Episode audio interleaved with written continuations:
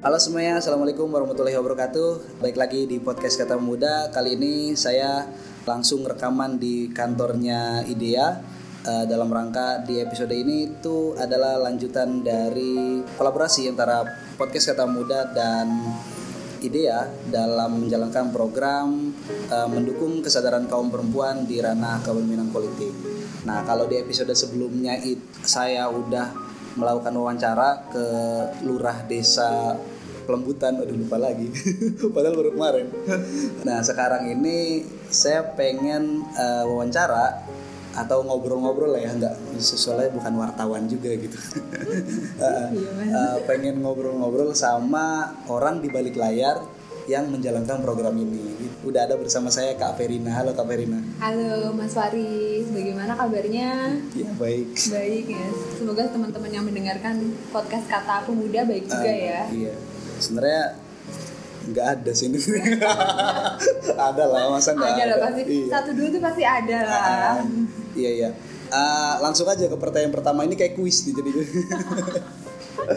tapi uh, boleh cerita dulu nggak Kak Verina kalau Kak Verina tuh di dia sebagai apa gitu terus uh, kaitannya dengan program ini gitu program ya dukungan uh, kes, apa membangun kesadaran perempuan di ranah kepemimpinan politik ini Kak Verina itu di mana sih gitu tugasnya iya. Uh, jadi kebetulan saya di IDEA uh, berkegiatan tuh kurang hmm. lebih sudah ya sudah belajar tuh sekitar tiga tahun lah kurang okay. lebih proses belajar di IDEA kemudian uh, di tahun ini dikasih kesempatan untuk uh, berproses kaitannya dengan kegiatan kepemimpinan perempuan program okay. kepemimpinan perempuan uh. jadi uh, seperti yang sebelum di episode sebelumnya ya hmm. itu kan sudah uh, ada ngobrol bareng dengan Bu Lurah Pelembutan. Ah, Bu Edi Supriyanti, Bu Edi, ya, saya ya. ingat dong. Bu Edi Supriyanti, nah itu juga salah satu uh, tokoh perempuan hmm. yang uh, apa namanya banyak memberikan inspirasi juga untuk teman-teman dan juga uh, ya apa namanya teman-teman dia juga banyak belajar juga hmm. dengan Bu Edi berproses bareng juga dengan Bu Edi. Nah kemudian uh, selanjutnya kaitannya dengan program, saya di sini membantu um, untuk karena kebetulan uh, di kegiatan sebelumnya saya banyak uh, apa namanya kegiatan bareng dengan teman-teman kelompok.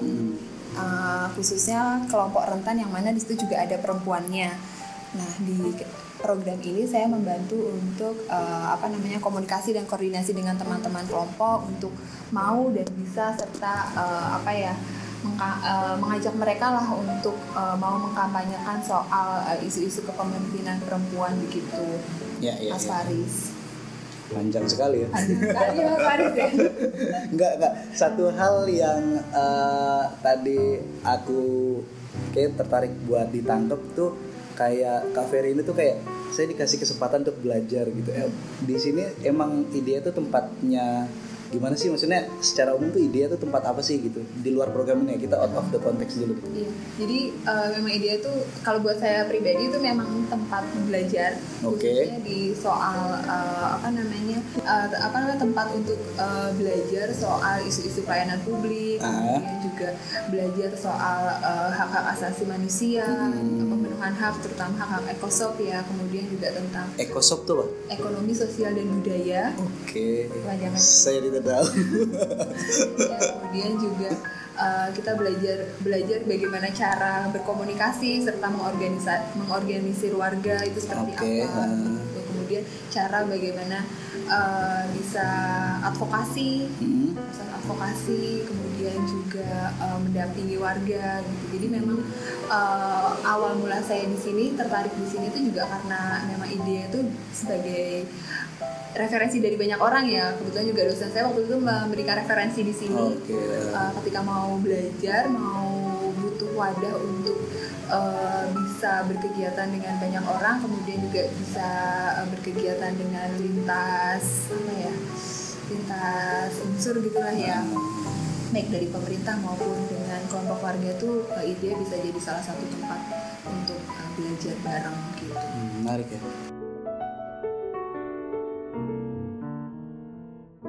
masuk ke program yang sedang dijalankan nih sama IDEA. Yeah.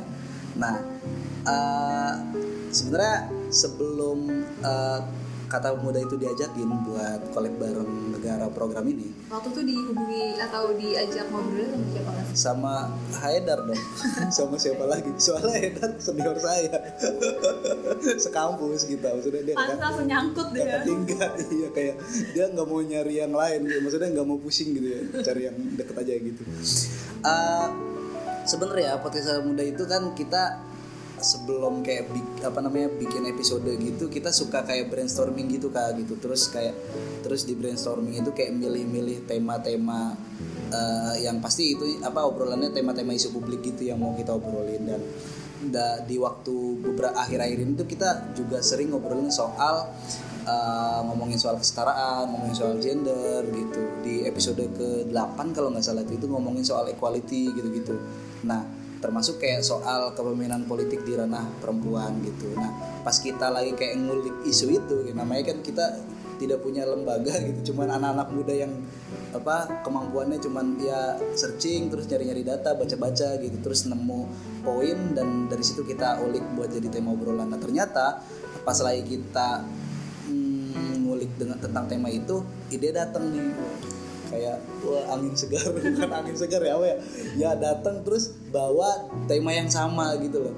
Tema yang sama terus ya udah kita langsung kayak antusias wah ini bagus nih. Di satu sisi kita juga pengen belajar pengen tahu banyak dan uh, satu sisi ya kapan lagi gitu diajakin collab kayak gini dengan uh, satu lembaga yang aku pikirnya sih udah banyak sepak terjangnya gitu loh di ngomongin pengakua pen, bener nih? Advokasian isu-isu publik gitu. Iya. jadi gas aja nih. Nah di program ini sebenarnya punya latar belakang kayak gimana sih kak? Jadi latar belakang dari uh, program ini tuh dengan melihat uh, apa namanya uh, keterlibatan perempuan ya khususnya ya di hmm uh, tempat apa namanya di posisi-posisi strategis begitu hmm. atau uh, bisa disebut di apa sebagai pemimpin itu uh, masih minim. Kemudian juga uh, adanya uh, perspektif dari entah warga atau lingkungan sekitar yang masih memandang bahwa uh, pemimpin perempuan itu masih kurang lebih baik daripada laki-laki kan masih banyak tuh uh, apa namanya pandangan-pandangan seperti itu juga uh, padahal kan uh, seperti yang sudah kita ketahui uh, secara umum uh, biasanya juga di setiap kali pemilu hmm. atau pemilihan calon legislatif itu kan sering dikampanyekan ya ada kuota 30% kuota 30% hmm. untuk perempuan tapi uh, belum banyak terpenuhi kuota oh, iya. 30% itu hmm kalaupun terpenuhi juga itu hanya sebagai prasyarat saja begitu. Tapi juga uh, tapi belum uh, mendukung bahwa adanya keterwakilan perempuan yang bisa uh, terpilih yang bisa menjadi prioritas untuk dipilih atau menduduki posisi strategis sebenarnya seperti itu. Nah kemudian juga uh, dari program ini sih uh, kita tuh pengen mendorong gitu dari teman-teman khususnya di perempuan ya kelompok perempuan itu yang ada di harapannya sih yang paling rendah ya di tingkat desa itu ah, uh, bisa ikut di paling depan. akarnya banget iya betul gitu. yang paling akarnya banget karena kan kalau misalnya kita terus mendorong di atas tapi di bawahnya juga tidak diberi uh, tidak apa ya di Diberikan adanya edukasi, edukasi ya. atau kita berproses bareng dengan teman-teman uh, kelompok perempuan yang ada di desa juga uh, jadi nanti nggak ada timbal baliknya gitu kan. Oke okay, iya. nah kita jadi uh, mendorong untuk teman-teman perempuan khususnya yang di desa itu untuk bisa berpartisipasi aktif sih di dalam uh, ruang-ruang politik itu.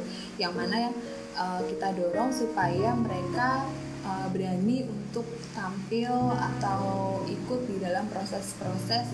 Misalnya kalau di tingkat desa tuh ada yang namanya musyawarah perencanaan pembangunan nah mereka bisa terlibat uh, menyampaikan suaranya di situ menyampaikan okay, pendapat okay, kaitannya yeah. dengan uh, program apa tuh?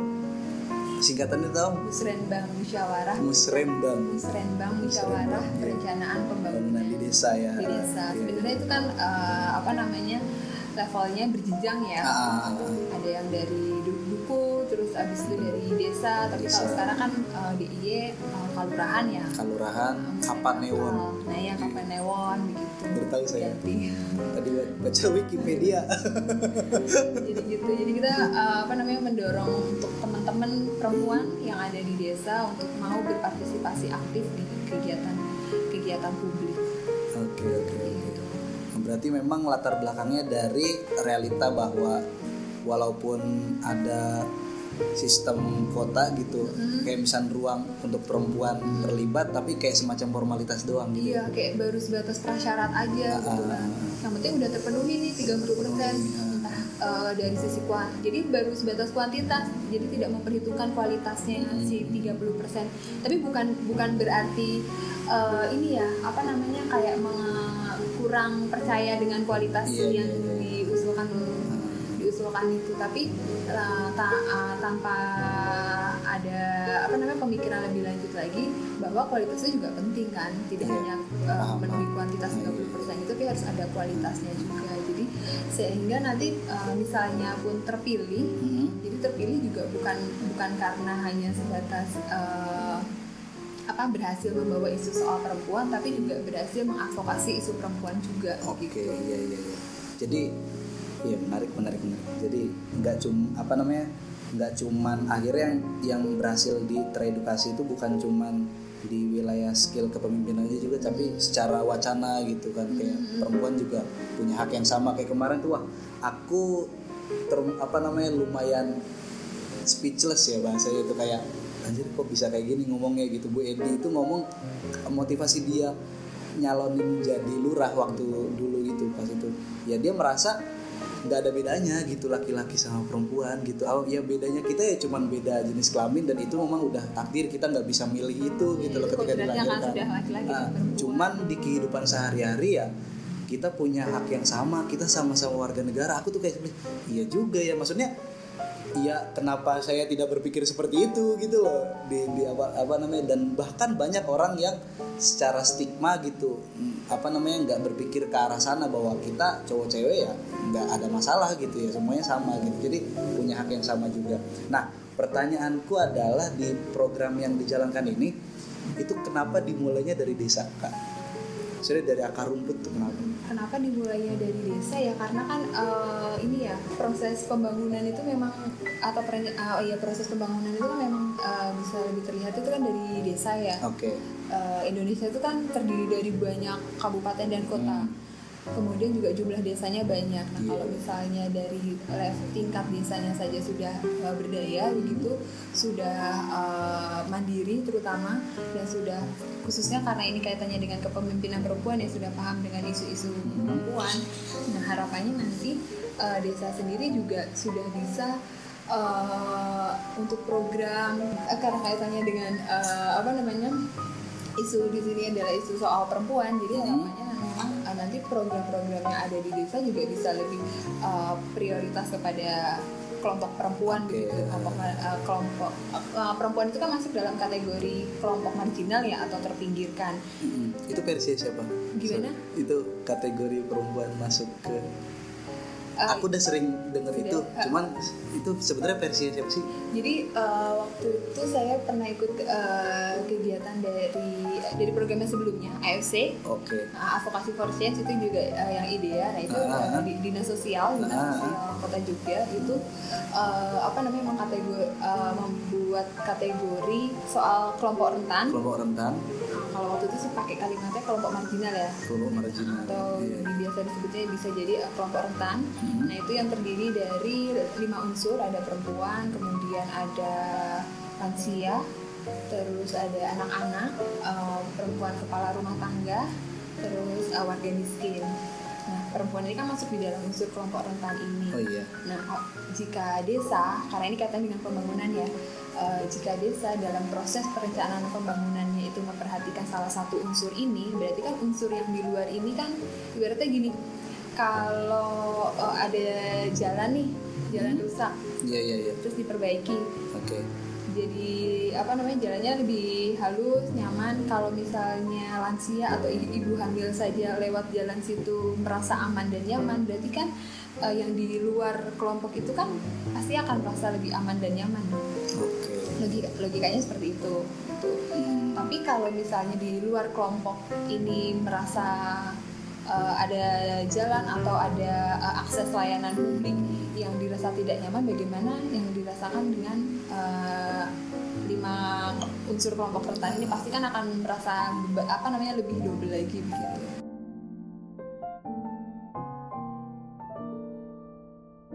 Nah Nah setelah program apa latar belakang ini disampaikan, program ini disusun, sebenarnya tujuan dan capaiannya itu apa sih kak? Tujuan dari program ini ya? Ha?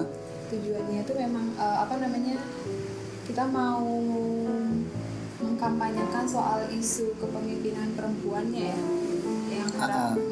Hmm. Iya, iya itu kan itu kan latar belakang apa berangkat dari latar belakang. Hmm. Ya latar belakangnya ngomongin soal kepemimpinan perempuan tujuannya yang ngedukung kepemimpinan keperempuan dong gitu. Iya lebih ke, nah. jadi tujuannya itu peningkatan kesadaran ya. Oke. Okay. Peningkatan kesadaran gitu untuk meningkatkan uh, perse uh, apa ya meningkatkan dan mengubah perspektif publik juga ya warga okay. terhadap tadi uh, baru saja tadi siang itu saya sempat uh, ada satu kegiatan bareng dengan Ibu Novita itu uh, wakil ketua BPD di Kalurahan Condong Campur. Oh iya. Uh, beliau cerita soal tantangannya, tantangan dan kendala menjadi uh, salah satu salah satu keterwakilan perempuan begitu di dalam organisasi uh, pemerintah kelurahan yang mana masih ada pandangan negatif dari uh, lingkungan sekitar. Jadi lingkungan masih belum cukup uh, mendukung adanya uh, apa namanya kepemimpinan perempuan itu sendiri atau adanya sosok yang bisa mewakili uh, dari perempuan dari kelompok perempuannya itu. Nah itu menjadi salah satu uh, tantangan dari ceritanya dulu Vita ini. Yeah, yeah. kemudian makanya nah ini selaras juga dengan uh, salah satu tujuan dari program yang dari warga dan lingkungan uh, keseluruhan bahwasanya uh, yang tadi disampaikan Bu Edi tidak ada perbedaan antara laki-laki dan perempuan semua punya kesempatan yang sama uh, porsi yang sama juga uh, bisa punya peluang juga untuk menjadi pemimpin di satu di satu wilayah seperti itu. Menarik menarik. Uh, kalau misalkan pro kayaknya aku aku nggak nggak bayanginnya kalau misalkan program ini dijalaninnya di kota gitu bukan di desa ya di kota kayaknya orang-orang udah kayak cukup aware deh sama isu ngomongin kepemimpinan perempuan gitu kayak orang-orang kota ya cuman kalau misalkan dari desa kan stigma itu masih kental dan emang benar-benar harus dimulai dari akar banget dia nggak sih kayak hmm. nah, kalau menurut Kak Verina gimana? Uh, kalau program ini sebenarnya nggak hanya di kota ya, kita hanya di lima wilayah di uh. Uh, di ada keterwakilannya di setiap wilayah. Enggak maksudku kota, desa, kota dan Oh, kota uh. dalam arti kota dan desa ya. Uh, uh, uh. Hmm, kalau untuk kalang tapi kita nggak bisa mengeneralisir ya ah. semuanya mungkin kalau yang mereka sudah punya edukasi cukup mm-hmm. mereka bisa akan saling mendukung mm-hmm. Uh, edukasi cukup soal ini ya isu gender isu kepemimpinan perempuan yeah, yeah. Uh, menurut saya uh, tidak bisa kemudian digeneralisasikan bahwa memang di desa itu memiliki pola pikir seperti itu dan ah, iya. kemudian sebaliknya di kota mereka akan lebih uh, terbuka pikirannya dan akan lebih uh, menerima ke, uh, atau bisa memberikan peluang kepada perempuan untuk uh, memimpin begitu. Hmm tapi mungkin lebih kepada uh, bagaimana si individu tersebut atau setiap individu baik di kota maupun di desa ya sudah sampai sejauh mana mereka menerima edukasi, menerima ya kayak misalnya ini yang lagi kita lakukan kampanye-kampanye soal kepemimpinan perempuan. Mungkin seperti itu sih. berarti nggak jadi jaminan juga orang-orang yang tinggal di kota tuh punya iya. kesadaran yang bahwa ya kesadaran gitu ngomongin cewek cowok setara dan punya hak yang sama di bidang kepemimpinan. Iya nggak juga jadi jaminan juga. Bahkan um, seperti yang pengalaman kegiatan yang sudah dilakukan pun hmm. misalnya kita mau nah itu mau yang mau aku tanyain. Nggak pakai ditanya udah langsung bridgingnya bagus sih. Pengalaman kegiatan yang sudah kita lakukan pun uh, ketika melibatkan uh, dari dua tadi ya uh, demografi itu ya hmm. demografi ya kota desa ya. Iya, iya. Ya pokoknya dengan Geografi dua, dua wilayah nah, itu ya dari wilayah. kota dari kota teman-teman yang uh, kebetulan tinggal di kota dan kaitannya dengan uh, peran dan juga uh, kodrat antara laki-laki dan perempuan itu juga mereka masih masih apa namanya ya masih cukup seimbang lah. Jadi nggak terlalu mencolok yang kota lebih paham uh, bagaimana perempu uh, bagaimana peran-peran perempuan itu di dalam di ranah publik dan juga di ranah domestik. Begitu juga yang di desa. Jadi memang kemudian kita tidak menurut saya pribadi tidak bisa langsung mengklasifikasikan gitu mengkelompokkan oh yang itu kan mereka kalau lebih lebih aware nih Aware kemudian nih. langsung lebih apa ya misalnya dia yang mimpin nih apa dia mau mencalonkan nih perempuan kemudian langsung di langsung didukung gitu enggak juga dan kemudian sebaliknya ya itu yang di desa juga nggak begitu juga jadi memang poinnya sih kalau menurut saya sejauh mana teman-teman baik yang di kota yang di desa itu sudah menerima edukasi soal Oke, dan Edia berusaha hadir di Iya. wilayah edukasi itu. Jadi, Nah, iya, dia sedang sedang berproses sedang bareng. berproses hadir Iya, di dua sama wilayah. kata muda juga. Ngaku-ngaku. nah, eh, di sasarannya maksudnya tempat secara wilayah itu di mana aja tuh tadi yang mau di, sempat mau disinggung? Iya, itu kalau wilayahnya kita di lima wilayah di provinsi DIY. Ah. ada ada perwakilannya masing-masing di kota Jogja ada mau disebutin juga eh, komunitasnya atau perwakilan kelompok oh iya Ah. di kota Jogja biar yang denger pada tahu gitu kan karena pas eh, kemarin pada dengerin episode yang pertama itu pada nanyain Riz lu kolaborasi sama siapa gitu ide itu apa gitu. Nanya-nanya mah dia lewat episode ini kayaknya semuanya kasih tahu kasih tahu semua ide itu siapa gitu. Promosiin. ya gitulah pokoknya. Iya nah khusus yang di kota Jogja itu kebetulan kita ada beberapa kelompok. Mhm. Yang pertama itu ada kelompok Baciro dekat dengan sini kantor Iya. Idea di Baciro kemudian yang kedua ada Cokro Selar Sapi di Kelurahan Cokro Dini Keratan yang Mhm. ketiga ada kelompok Kadipaten Lestari di Kelurahan Kadipaten Mhm. kemudian juga ada uh, kelompok SPPR yang di daerah Kota Gede Mhm. kemudian juga ada teman sesama NGO juga itu ada Yasanti iya iya iya. Itu. Nah kemudian kalau yang di Kidul, yang kemarin eh, Mas Faris datang ke Gunung Kidul itu ada eh, Mutiara Pelembutan. Iya itu yang kemarin Mas Faris datang ke Gunung Kidul itu ada Mutiara Pelembutan ya kemarin Hmm. ketemu dengan Bu Edi juga dan kemarin selama proses saya belajar di sana itu eh, Bu Edi juga yang Hmm. mendampingi dan juga dia terbuka sekali dan eh, memberikan support terhadap kegiatan-kegiatan yang ideal lakukan bersama teman-teman Mutiara Pelembutan. Kemudian ada lagi kelompok Mitra Sehati itu di Kalurahan Ngelipar. Kemudian kelompok Sri Kandi Beji itu di Kelurahan Patuh dan juga teman-teman JKPGK ya berarti banyak lah ya maksudnya banyak gitu. eh, di lima wilayah itu secara skup-skup kelompoknya juga memang secara ada, detail ada, ada, ada juga keterwakilannya gitu. Ah. Tapi memang kita mengutamakan teman-teman yang kelompok perempuannya. Mm, dan ya ininya banyak lah gitu. Jadi banyak dan Iya, kalau eh, melihat dari kegiatan yang pertama kali kita lakukan pelatihan komunikasi politik perempuan itu kurang lebih sampai ada 100 teman-teman oh iya? Yang, eh, yang terlibat di kegiatan itu. itu secara umum ngomongin sasaran pesertanya itu emang anak yang di DIY doang apa apa bebas aja gitu Kalau yang untuk pelatihan kemarin kita memang sasarannya teman-teman yang ada di DIY. Mm, Tapi kalau untuk kampanyenya kita mm, memang- secara umum gitu Iya, programnya.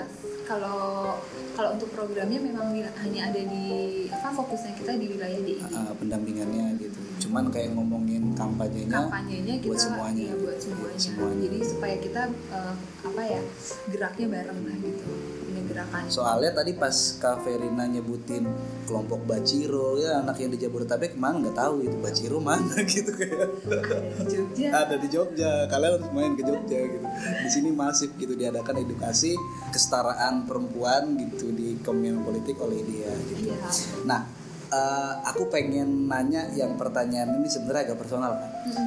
Eh, di ketika Kak Verina sendiri menjadi staff eh, yang menjalankan program idea ini gitu. Tapi secara individu gitu sikap Kak Verina itu terhadap situasi eh, sekarang ini ngomongin stigma pemimpin perempuan itu selalu di nomor dua kan gitu omongannya mungkin masih terkesan diremehkan gitu. Yang padahal gitu kalau misalnya kita ngelihat eh, apa yang terjadi baru-baru ini pas pandemi misalkan kan banyak tuh pemimpin-pemimpin perempuan di dunia gitu yang justru eh, di dalam rangka penanganan pandemi itu bikin kayak inovasi-inovasi dan terkesan berhasil gitu dalam dalam penang- penanganan COVID. Nah menurut Kak Verina sendiri gimana sih gitu seberapa urgent gitu perempuan itu butuh punya kesadaran gitu. butuh punya kesadaran untuk eh, apa mendukung adanya kepemimpinan perempuan atau eh, punya punya kesadaran dirinya sendiri deh bahwa dirinya juga setara dirinya juga punya hak gitu untuk berpartisipasi gitu di kayak tadi itu perumusan kebijakan publik atau bahkan dia punya keberanian buat nyalonin apa maju di di pemilihan dalam rangka apa pemimpin politik ya di berbagai sektor menurut Kak Ferina gimana? Uh, mungkin pakai ini ya uh, analogi gitu ya. Kayak misalnya di saya punya pengalaman pribadi. Oh iya oke okay, oke. Okay. gak apa-apa ya berangkat dari situ ya. Mungkin karena emang supaya lebih, secara individu. lebih mudah ya gitu kan. Ah, nanti ah. jadi uh, di kebetulan saya tinggal sama si mbak saya. Nah waktu itu ada rapat soal uh, ini. Jadi got mampet Oke. Okay. Nah, ada saluran air mampet jadi kan kaitan dengan sanitasi ya. Ah. Nah, kebetulan beberapa rumah uh, di sekitar dan juga rumah saya itu juga terdampak. Oke. Okay. Jadi kan aliran air yang dari uh, kamar mandi kemudian mampet itu kan jadinya kan mampet. Nah, hmm. tapi pada saat itu yang diajak rapat itu bapak-bapak. Oh iya. Iya, bapak-bapak yang diajak rapat. Padahal uh, apa namanya kalau karena ini kan berkaitan dengan tidak hanya sa ini ya uh, apa namanya saluran air yang ada di lingkungan tapi kaitannya dengan sanitasi yang ada di rumah juga kan uh, uh, uh. apa saluran air yang ada di rumah juga dan itu kaitannya juga dengan kebersihan rumah juga kan di sini. Hmm. Nah yang diundang itu bapak-bapak saya iya saya ingat betul yang diundang bapak-bapak dan itu malam habis isak jam tujuh yang diundang. Bapak-bapak malam bisa ngomongin got mampet iya eh, nggak uh, cuma sebenarnya kan permasalahannya itu air mampet ha? saluran air yang ada di jalan umum mampet tapi kan berdampaknya ke saluran air yang ada di rumah-rumah warga ya, gitu. yang mana itu yang kayaknya ngomongin persoalan rumah tuh ya iya, perempuan banget nah, lah gitu. Betul ya, Mas, Mas Faris sudah saya menangkap. nah itu yang mana uh, kebanyakan yang kita tahu urusan uh, domestik itu kan perempuan kan. Uh, uh. Tapi kemudian ketika ada urusan permasalahan domestik, tapi yang diajak perempuannya nggak diajak, laki-laki yang di yang yang malah justru diajak, kemudian diajak apa? diajak musyawarah, jangan rembukannya diajak terus pengambilan keputusannya laki-laki. Sedangkan yang mengalami keseharian kan yang yang lebih banyak ya umumnya sekarang ini kan urusan cuci, masak, kemudian cuci piring dan lain sebagainya kan itu e, di masyarakat kita pada umumnya itu kan lebih banyak dilakukan ya, perempuan. perempuan. Iya, seperti itu kan. Tapi ada masalah di situ perempuan tidak diajak untuk uh, ikut ikut menyelesaikan masalah. Padahal itu ya perempuan juga terdampak gitu. Iya betul. Nah itu mungkin uh, kita bisa melihat dari uh, ini ya kebutuhannya itu tadi. Jadi uh, permasalahannya apa, kemudian kebutuhannya bagaimana dan penyelesaiannya seperti apa begitu. Di sini kan kita sudah dari kasus tadi kan sudah tahu yang uh, permasalahannya memang betul di masalah utamanya itu ada di jalanan umum.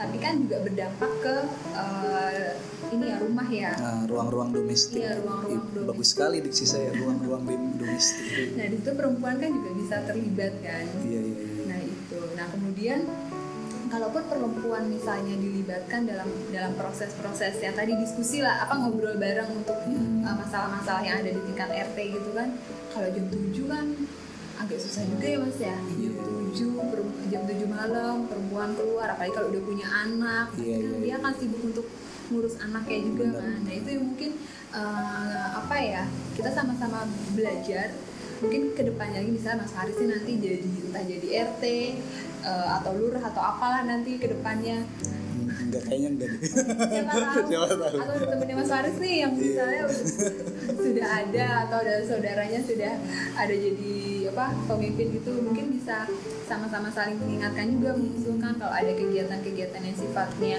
uh, musyawarah uh, ngobrol soal permasalahan permasalahan yang ada di tingkat lingkungan itu bisa melibatkan uh, teman-teman perempuan dan juga jamin dengan malam uh, aku nangkep sih poinnya gitu. Uh, masalah apa pun yang dialami di masyarakat gitu ya harusnya kita pahamin sebagai ya masalah bersama gitu. Artinya permasalahan bersama itu yang yang terdampak sama-sama gitu. Terus ya perumusannya juga ya harusnya sama-sama gitu. Dan nggak nggak perlu ngelihat jenis kelamin gitu nggak perlu ngelihat kayak nggak tahu sih dulu juga kayak di tempatku pernah kayak ada kayak gitu juga masalah kayak lingkungan gitu. Terus yang di tetap yang diajak uh, musyawarah adalah bapak-bapaknya gitu. Mungkin satu sisi pemikirannya ya ini yang dikumpulin adalah kepala-kepala keluarganya gitu pemimpin-pemimpinnya gitu. Anggota-anggotanya di rumah aja. Cuman kan uh, kayaknya itu rel masih relevan gak sih menurut Kak Verina kalau menurutku udah gak relevan loh. Kayak misalkan uh, hari ini yang dikumpulin cuma bapak-bapaknya doang kayak ibu-ibunya juga nggak diajak gitu. Paling curu semua cuma bikin teh gitu-gitu doang kan teh uh, coba bikin teh bikin jamuan gitu jajanan. Ya hari ini kayaknya perlu juga sih gitu di uh, dilibatin apa namanya ibu-ibunya juga. Karena menurutku nggak tahu kalau menurut Kak Verina nanti itu aku pengen nanya juga antara perempuan sama laki-laki tuh punya sifat dasar yang kayak misalnya dikolaborasiin tuh bisa bagus nggak sih? Kayak perempuan punya sisi empati yang lebih bagus daripada laki-laki misalkan. Dan dalam rangka penyelesaian masalah juga kayak eh, bisa. karakter-karakter yang empatif gitu kan kayak Iya. bisa juga gitu di, dikerahkan gitu. Kalau bisa terstruktur ya Ah, nantinya ah, ah. jadi ya bener mungkin bisa saling saling melengkapi. Tapi kalau menurut saya kalau kalau sikap itu kan laki-laki perempuan sama ya? Oke. perempuan punya sikap keras laki-laki juga punya kan pasti sikap keras. Ya punya juga. Punya kan? Eh, itu kan stereotip aja. Gitu. iya maksudnya eh, perempuan punya sikap lembut laki-laki juga pasti ada sisi lembutnya. Ada juga. Jadi, saya termasuk lembut Mas Faris. Iya gitu. Jadi eh, kolaborasi juga apa namanya bisa lebih akan lebih baik lagi kalau Akan bisa lagi. bisa saling gitu. antara laki-laki dan perempuan. gitu toh juga kan sekarang juga banyak juga kan eh, pemimpin-pemimpin yang sudah berkolaborasi antara laki-laki dan perempuan ya gitu. Iya, kayak iya. eh, gubernur Jawa Timur Bu Oke, kan ya. sama Pak Emil Dardak mereka juga sudah berkolaborasi. Gitu. Permasalahannya pas mau didorong kolaborasi eh, teman-teman dari kaum perempuan ini belum benar-benar punya eh, belum belum teredukasi kan gitu. Makanya perlu Sini diedukasi. masuk. Wih mantap sekali Mantap sekali. iya iya iya makanya dari sinilah ida eh, mendorong itu, mendorong apa namanya mengedukasi teman-teman. Nggak mengedukasi ya kalau mengedukasi ke sana mengguru ya. Kita belajar bersama lah dengan teman-teman kelompok begitu. sharing gitu ya. Iya, sharing. sharing pengalaman. Nah eh, jadi program ini udah jalan berapa lama kan program ini baru baru saja berjalan. Itu kurang lebih sekitar bulan Februari Maret apa Februari Maret? Heeh, Februari Maret April ini ongoing Iya, gitu ya kayak iya. berjalan gitu. Nah, nah itu dari tadi udah disampaikan tujuannya terus kayak eh, sasaran kegiatan itu di mana aja gitu. Eh, terus tadi juga Kak Verina udah sharing eh, beberapa hal kayak ada semacam pelatihan dibikin pelatihan juga kan gitu acara-acaranya. Nah harapan dari setelah selesainya acara apa program ini itu apa sih Kak? Oh, iya iya. Eh, jadi harapannya itu memang eh, adanya edukasi ya dari dari teman-teman khususnya kelompok perempuan ini. Kemudian edukasinya ini tidak hanya di teman-teman kelompok perempuan yang kita dampingi saja, tapi juga bisa Tersebar luas gitu, tersebarluaskan, pesannya, ya, melalui nilai-nilainya. platform-platform seperti yang punya Mas Faris. Saat ini kan ada podcast mantap sekali kata pemuda kata pemuda. Nah, semoga pemuda-pemuda ikut tercerah bisa menjadi salah satu referensi ya. eh, soal- pemudi-pemudi Oh pemuda-pemudi ya. Pemuda-pemudi yang ada di uh, podcast kata pemuda bisa uh, apa ya? Bisa dapat uh, salah satu referensi juga lah soal uh, isu kepemimpinan perempuan dari uh, dua topik bahasan ya sudah Iya iya iya. iya. uh, diulas sama teman-teman kata Pemuda. pemuda. Sayangnya cuma dua episode sih, cuman kalau banyak episode nih kita bisa ngulik lebih banyak tema obrolan lagi gitu. Sayang sekali. Mungkin nanti bisa di lobby mas. Waduh, nggak nggak bercanda yang tadi bercanda Mas Edar.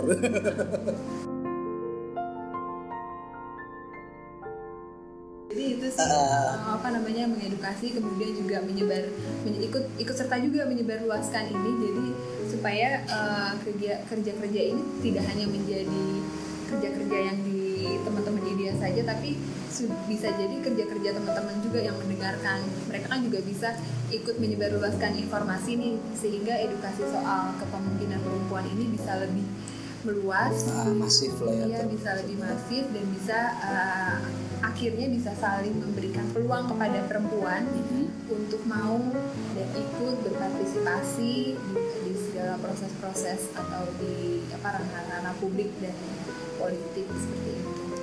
Ya mungkin uh, program yang ideal lakukan itu bisa jadi suntikan gitu buat masyarakat yang ada gitu terutama yang di apa wilayah-wilayah pendampingannya untuk uh, ber, apa untuk sadar gitu bahwa bukan cuman pembangunan doang yang masif di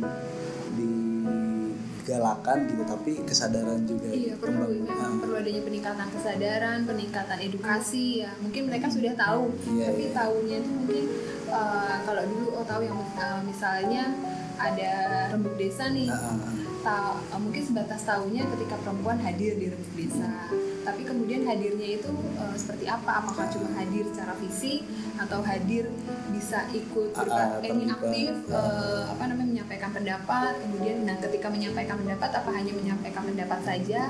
Atau bisa lebih? Bisa lebih itu dalam arti memperjuangkan pendapatnya begitu.